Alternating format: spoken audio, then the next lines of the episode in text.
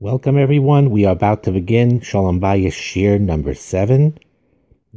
Email address um, to email questions or suggestions or feedback is uh, shalombayis777 at gmail.com.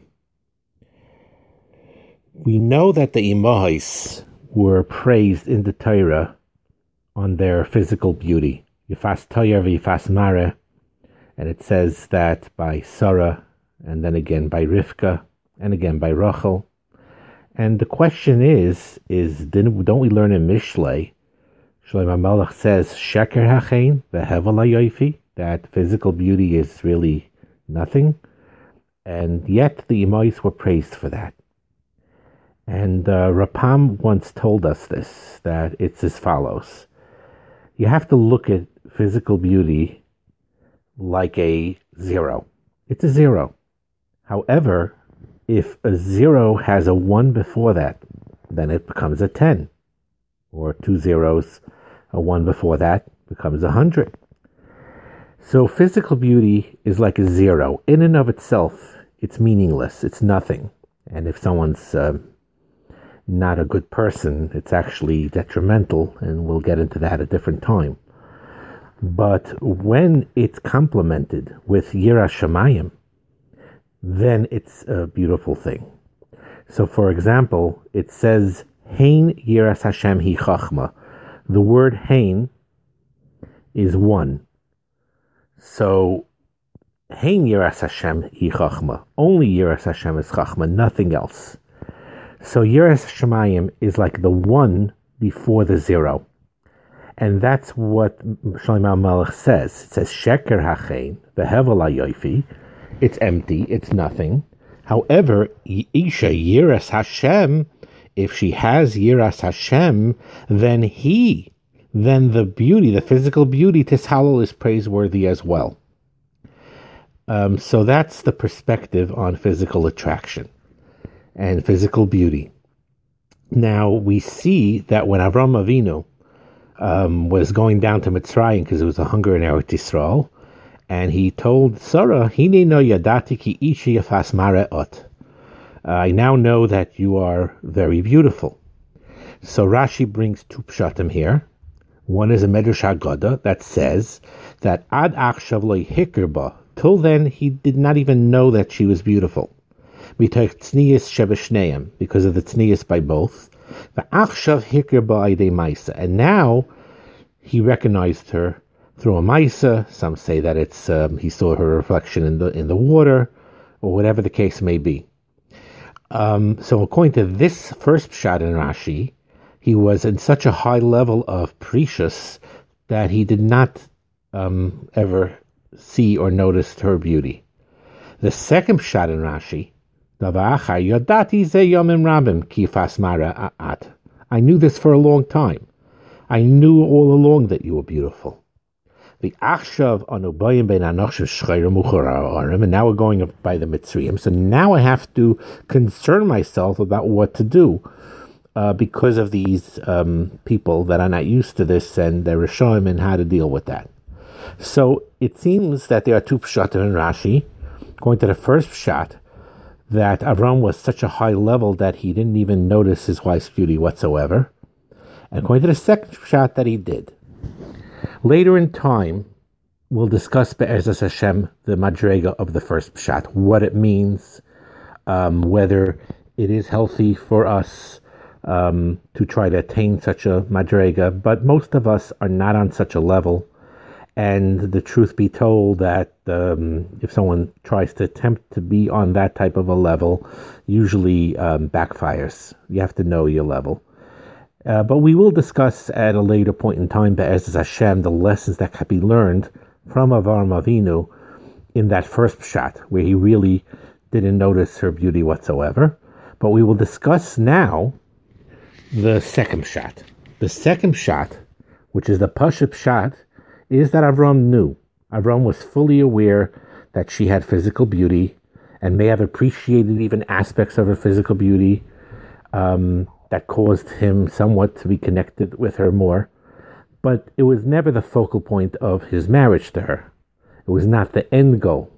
It was rather a means towards the end to transform the kosher appreciation of physical beauty or physicality and transform it into something spiritual and meaningful. Then the Chazal goes that, according to the first pshat, Avram Avinu didn't even look at his own wife, and you know, at all, in in her beauty. But Iyov, which is another um, figure in Nevi'im, Iyov was not on the Madrega of Avram Avinu, of the first pshat of Rashi. So, um, but nevertheless, he was on a high level. He did he did look at his wife and appreciated her attractiveness, but he did not look at any other woman, not even if they were not married. He did not look at other women because he knew that that would take away from his devotion and love from his own wife. Again, according to some Pshatim, Iyov didn't exist. This is a mushal. According to some, he was a guy. So we're not dealing for you know that he was a yid and um, like Sasuru or whatever the case. He used his own mind and he decided to do this. He know he knew that in marriage, looking at other women weakens the relationship between a husband and a wife. The mission diminishes the respect and diminishes the love that he would have for his own wife. And that's why he chose not to look at anyone else. The possibility of weakening this bond that Iyov had with his wife was unacceptable to him. So he made a bris with his eyes not to look at any other woman, no matter what, not only if they were married, but even if they were unmarried. This commitment shows devotion, shows sincerity. He was not willing to hurt his wife, even in the most smallest and indirect way. And if his mind, um, you know, was his mind was to, if his mind were to be free from thinking about other women or looking at them then his mind will automatically be more totally devoted to his own wife.